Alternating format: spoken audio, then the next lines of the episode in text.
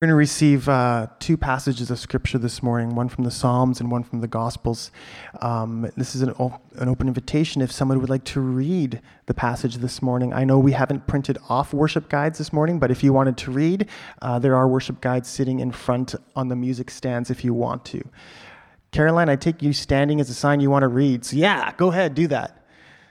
And then Marie over here was doing her awesome things over here. So, thank you, Marie.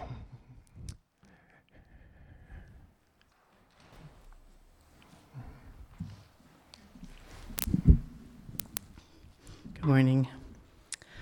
Psalm 91, verses 1 to 2 and 9 to 16. Whoever dwells in the shelter of the Most High will rest in the shadow of the Almighty. I will say to the Lord, He is my refuge and my fortress, my God in whom I trust. If you say, The Lord is my refuge, and you make the Most High your dwelling, no harm will overtake you, no disaster will come near your tent. For he will command his angels concerning you to guard you in all your ways. They will lift you up in their hands, so that you will not strike your foot against a stone. You will tread on the lion and the cobra. You will trample the great lion and the serpent. Because he loves me, says the Lord, I will rescue him. I will protect him for he acknowledges my name. He will call on me, and I will answer him. I will be with him in trouble. I will deliver him and honor him. With, the long, with long life, I will satisfy him and show him my salvation. Thanks, Caroline. I invite you to take a moment and sit with a, a word, a phrase, an image that maybe caught your attention this morning. And there'll be opportunity to interact with that, but I invite you just to be patient in the stillness of God's presence and see what He's drawing to your mind.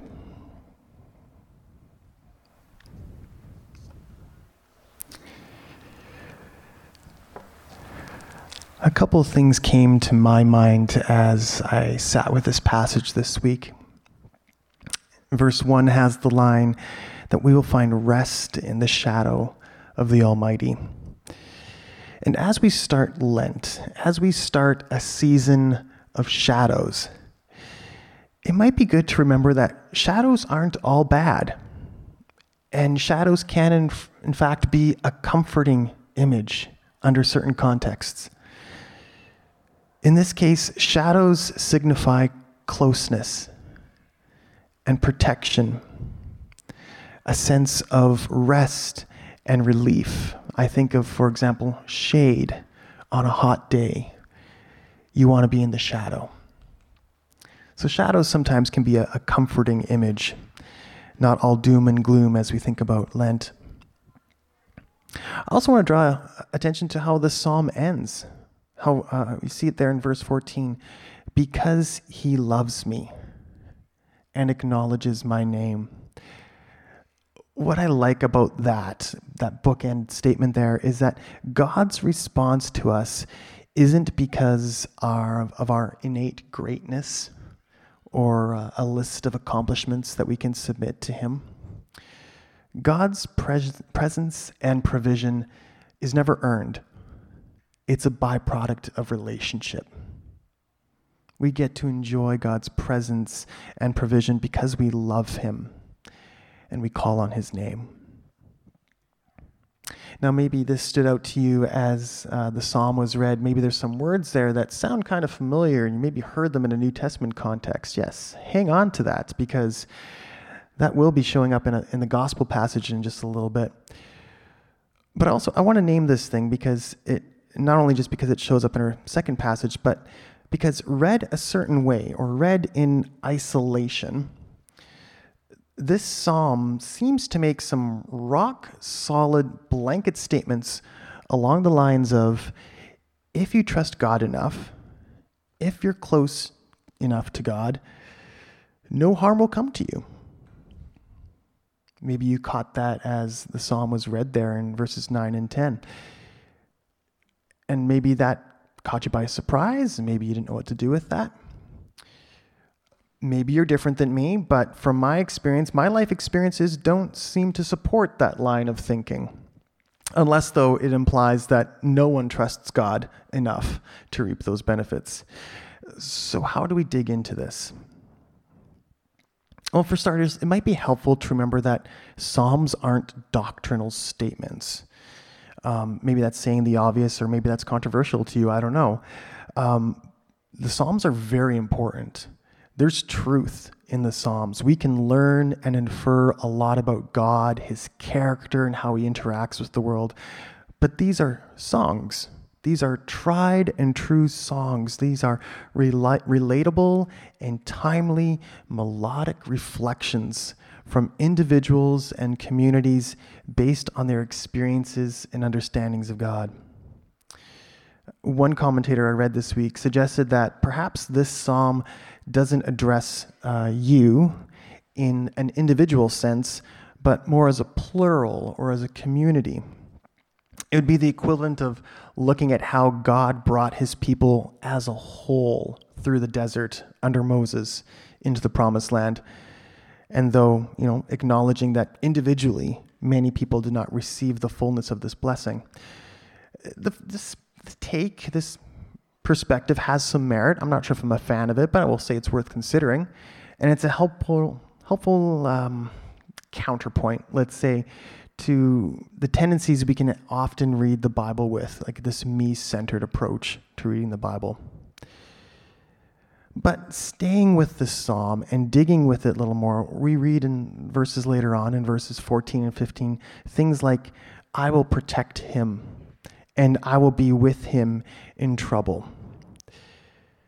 So it's safe to say that this psalm assumes hardship and suffering but also simultaneously saying no disaster or harm will come. So what's up with the mixed messages? How do we how do we deal with that? Perhaps this psalm is not saying that God's people are exempt from difficulties. This is a looking back kind of song. This is the perspective of someone who has personally endured tough stuff and has maybe come through on the other side, or someone who's taken in the history and the witness of God's people and have come to this conclusion. This is the perspective of someone who's taken in the stories of God's people, which has led them to the confidence that no matter what happens, God has it covered and God will cover you with his loving care. This confidence, then, that is in the flow of this psalm comes from focusing on the big picture yes, the details matter. The day by day, season by season hardship and heartbreak hurts God too. That's not to be glossed over, that's not to be forgotten or diminished. But this truth and reality of hardship and suffering cannot be divorced from what is also real and true that suffering does not separate God from his people and his love that God is not absent when things are hard, but present and active, that God is bigger than our trials, and that the trials don't win. Those are some of my thoughts on this psalm. I invite you to sit with uh, the reflection questions that are there. And maybe there's a way for you to engage the psalm this morning and, and make the connections to your own life maybe to the past, maybe things you're praying about right now.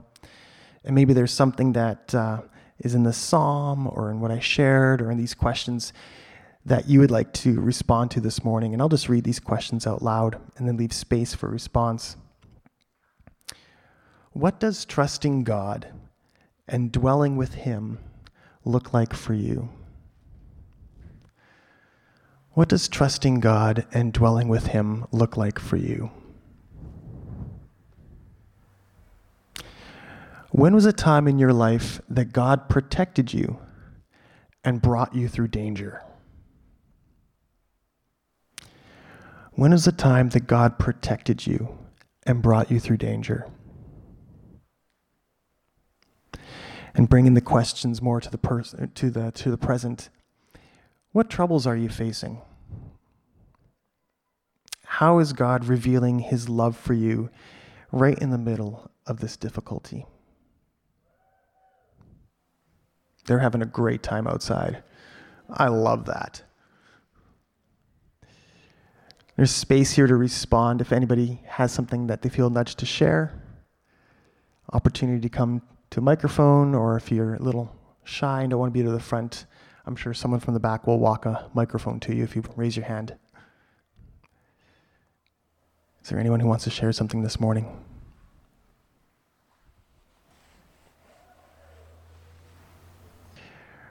We're going to move to our next passage and we're going to read from uh, Luke chapter 4.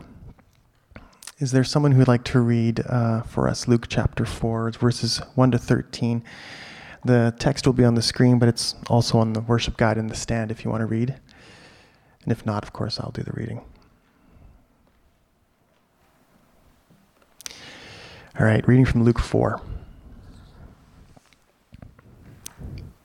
Jesus, full of the Holy Spirit, left the Jordan and was led by the Spirit into the wilderness, where for forty days he was tempted by the devil. He ate nothing during those days, and at the end of them he was hungry. The devil said to him, If you are the Son of God, tell this stone to become bread. Jesus answered, It is written, Man shall not live on bread alone. The devil led him to a high place and showed him in an instant all the kingdoms of the world.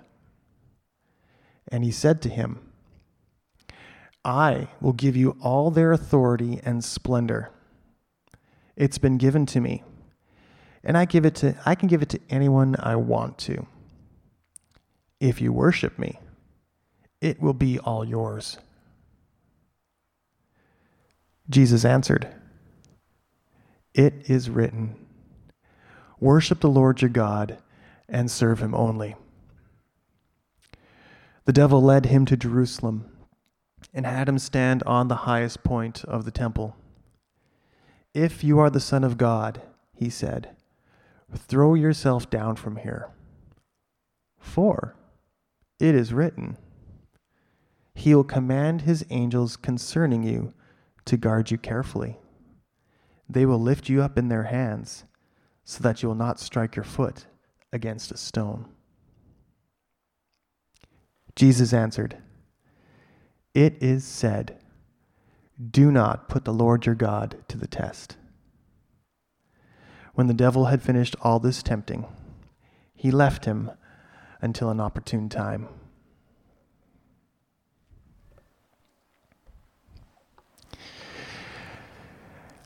This is a story of Jesus that I think I had a tendency to skim over a lot. It's kind of usually earlier in the Gospels when things are still supposed to be kind of light and fluffy and fun. And this just throws off the whole mood. And I think as a kid, as I read the Bible, you didn't really know what to do with this, and you just kind of moved on to the the happier miracles because this one was just difficult. It was a downer. But there's a lot that hinges on this story. This story is significant in the life of Jesus and in the flow of Scripture. And there's a couple things about this passage that can be said, and specifically how it relates to, to Lent. This is a passage that not only marks the beginning of Lent, it also marks the beginning of Jesus' ministry.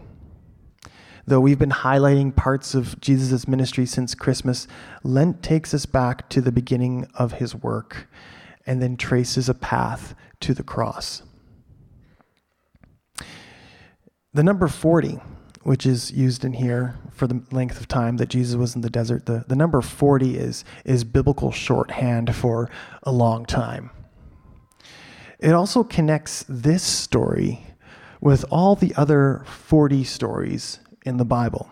What do I mean? Well, there's the 40 days of rain in the time of Noah in Genesis 7. There's the 40 days when Moses fasted on the mountain to receive the Ten Commandments for a second time. That's uh, Exodus 34. Elijah also went 40 days without food in the wilderness when he traveled to Mount Horeb in 1 Kings 19. And of course, there's the 40 years that Israel wandered the desert, as mentioned in Deuteronomy 8. So, this story of Jesus in the desert is supposed to bring to mind these great people and events. It's kind of a subtle clue that means God is about to do something new. If you think about each of those stories, they're on the cusp of God doing something new. Of these connections and allusions, uh, Moses and Elijah are the two that we should really keep in mind the most because they are the two most prominent figures of the Old Testament. To a Jew, Moses and Elijah summarize the account of what God has revealed to his people. They are representative of the law and the prophets, which is a term used to describe the whole of the Old Testament. Moses was representative of the law, and Elijah representative of the prophets. So for the Jewish people, Moses and Elijah were the benchmarks to which all future leaders were compared to the bar to which the to measure the potential Messiah against. And as you recall from last week, Moses and Elijah are the two figures who meet with Jesus on the mountain when he's transfigured. So 40 is important. Elijah, Moses, these things are important. Um, bringing it to this moment and, and this month, Lent is 40 days long. It's Ash Wednesday to Easter, minus all the Sundays. Lent is I know it's a weird thing. I, I you know, but you know, you got to have a day off. It's a reverse Sabbath, I guess. That's which is totally cool. Um, Lent is often marked by a season of fasting.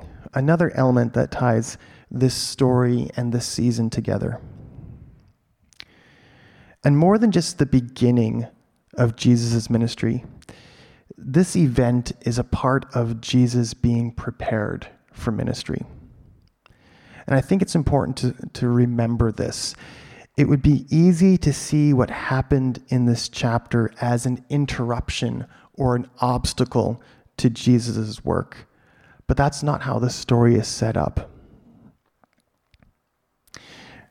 I was kind of sitting with that earlier this week and trying to make connections to, you know, either my experiences or the experience I've had with others and reflecting on life hardship.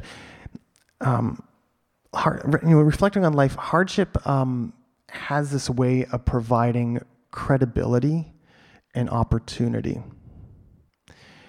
Uh, hardship provides the opportunity for, for credibility because when beliefs and character stand the test of time and trial, people take note that there's something real and genuine here. And hardship also provides opportunity because it seems so frequently in life that our sufferings connect us in meaningful ways to others who suffer just like us. Which leads to uh, another observation in the text. This, this account, this story begins with Jesus full of the Holy Spirit, led by that Spirit into the wilderness. Now, this observation alone may be enough for you to process this morning that sometimes God leads his people into and through difficult seasons. Not for the sake of punishment, but for the sake of personal encounter and interaction in a way that's not available in other circumstances. The way we encounter and meet with God in the wilderness cannot be replicated in other seasons or situations. And I'm not highlighting this to discourage you or to conjure up any uncertainty. Uh, this is not a matter of, of not trusting the Spirit, uh, quite the opposite, rather. I think it takes a lot of trust to follow the Spirit into unlikely places, into places you don't want to go. The Spirit is good and trustworthy, but maybe doesn't always work the way we think.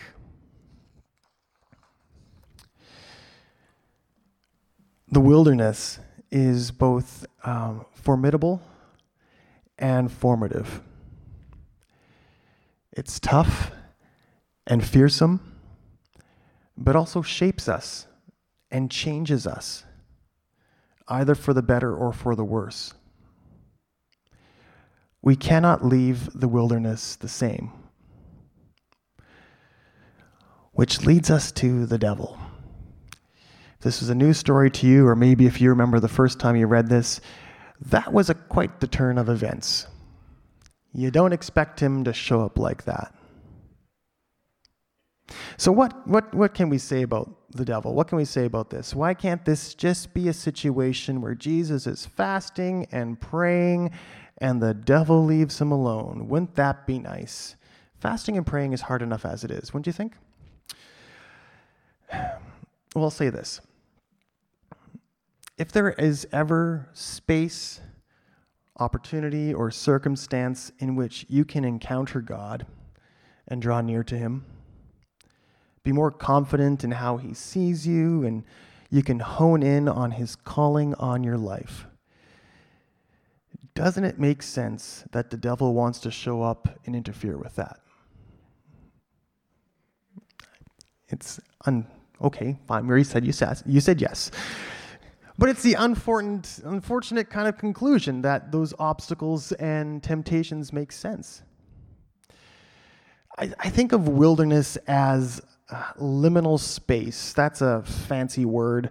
Uh, liminal space is a fancy word of describing of just being on the cusp of something, right on the edge of something new. It's like being stuck between what was and what can be. It's usually uncomfortable, vulnerable space, a space where we're stretched, where the paradigms, our paradigms shift, and so on. In this space, we are malleable. We can be easily transformed by God's Spirit, but there's often a confrontation of sorts. And in this case, with Jesus, it's a showdown of good versus evil.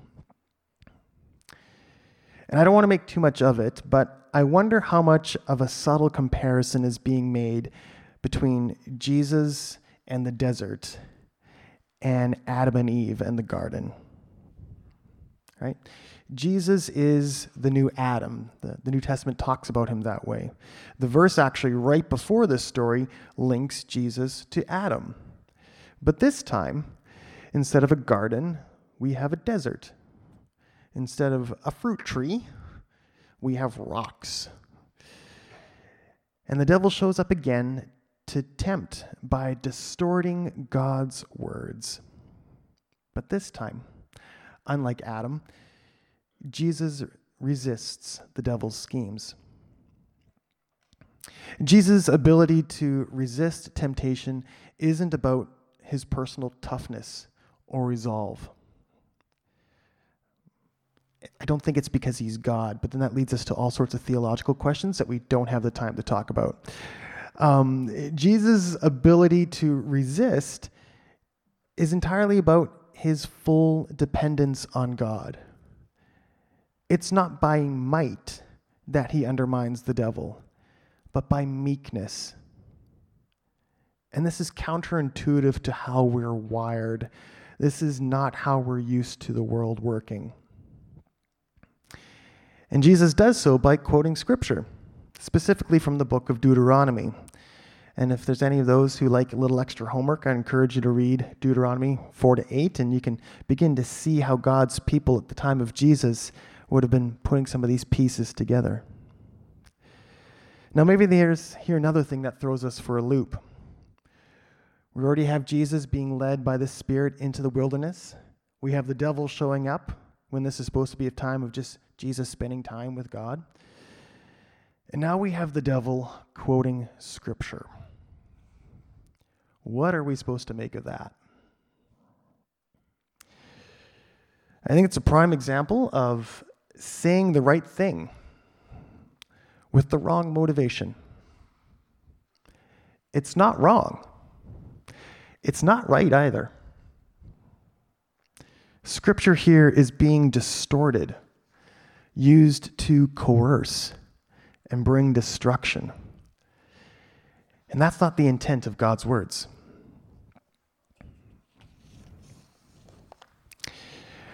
I've mentioned a couple times how this story ties us back to Israel in the desert and how God brought them through.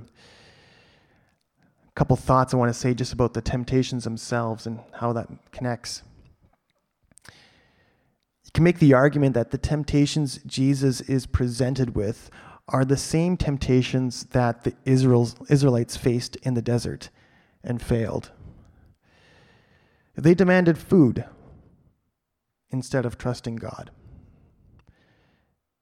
And yet God relented and gave them manna every day. They demanded a sign of God's presence with them. They tested God. And God relented and gave them water out of a rock. They chased after power they wanted to be like the other nations. They, they chased after other gods. Moses warned them of this tendency that was they had inside of them. And God still led them into the promised land. Jesus faced these same temptations, but he overcome them. Now, in a weird sort of way, and it's cool how it kind of flips and still works these temptations that Jesus faced and turned down are the very same expectations the people of Israel had of the Messiah.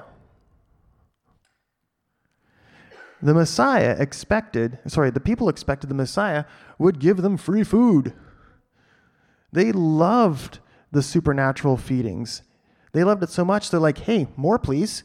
Uh, just like Moses, Let's have more. Let's not just have one day. Let's keep this, let's keep this going. And Jesus said, No. The disciples, the religious leaders, the people, they inquired about political power over the enemies. When was Jesus going to rise up as a military figure and conquer their oppressors? Jesus says it's not like that. I don't use power that way the disciples, the people, the religious leaders, they checked in with Jesus and wanted to know when was the city of Jerusalem and its temple going to be restored to its former and rightful glory. And then Jesus started saying things like, Well, you don't have to be in Jerusalem to worship God. As Shelley already mentioned, he condemned the people for turning a place of worship into a corrupt marketplace. And he alludes to the fact that the temple will not return to its former glory, but will be destroyed. So simultaneously, Jesus overcomes the temptations that the people of God could not overcome in the desert and turns down the expectations the people had of the Messiah.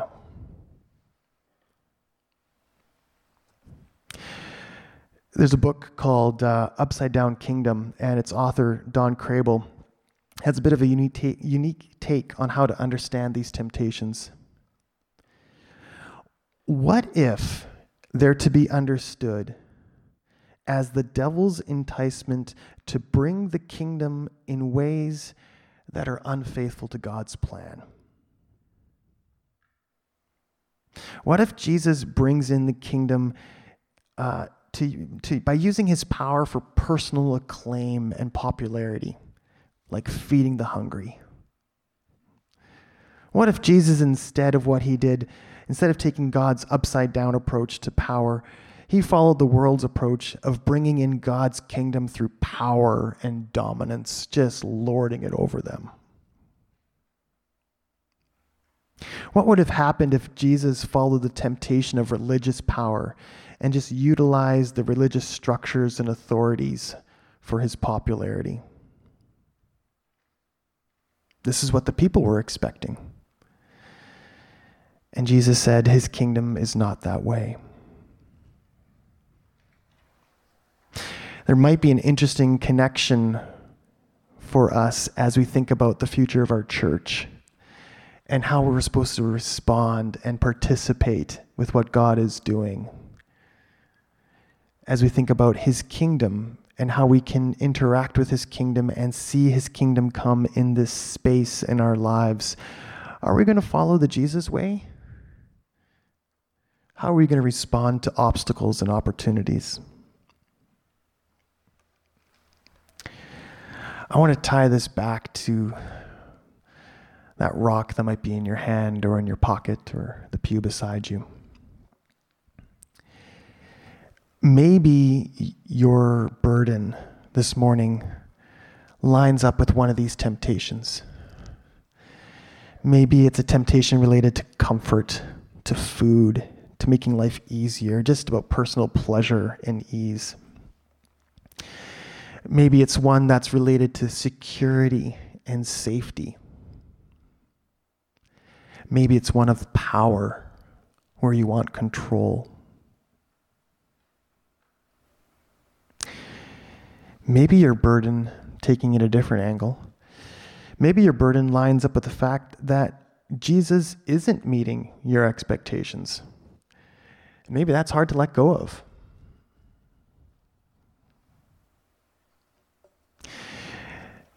Maybe this morning you're just having a hard time letting go. And that's okay. There's grace for that too. I want to leave some space right now for uh, personal and public response. So if there's something that's been churning in you that you want to share, there's opportunity to, to say that right now. I want to direct our attention also to just a few guiding questions that can help you interact with this text at a personal level. How do you discern the Spirit's direction in your life? What unlikely directions or places has the Spirit led you? What have your wilderness experiences with God been like?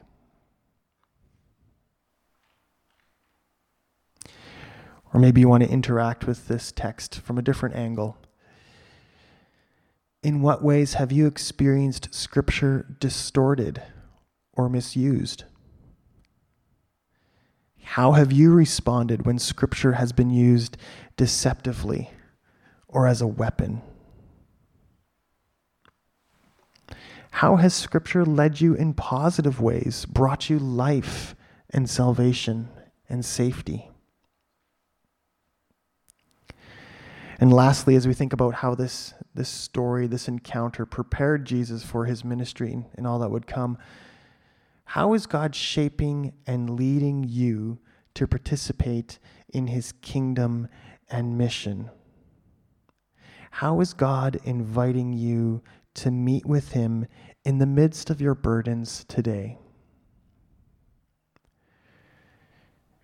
Burdens are these strange things that simultaneously can interfere with our relationship with God, but also be catalysts and places to meet with God. They can be things that we hang on to or things that hang over us. They can be things that get in our way. They can be, they can be the way themselves. Much like Jesus experienced, the way of the wilderness was a burden but as a burden where he met his father and was shaped by his father. I leave space now for anyone who has something they want to say, either something in response to something I shared or something that stood out to you in the text, a response to the question, or even a prayer request. Maybe there's something you want to share about your own life that you want to bring to our attention.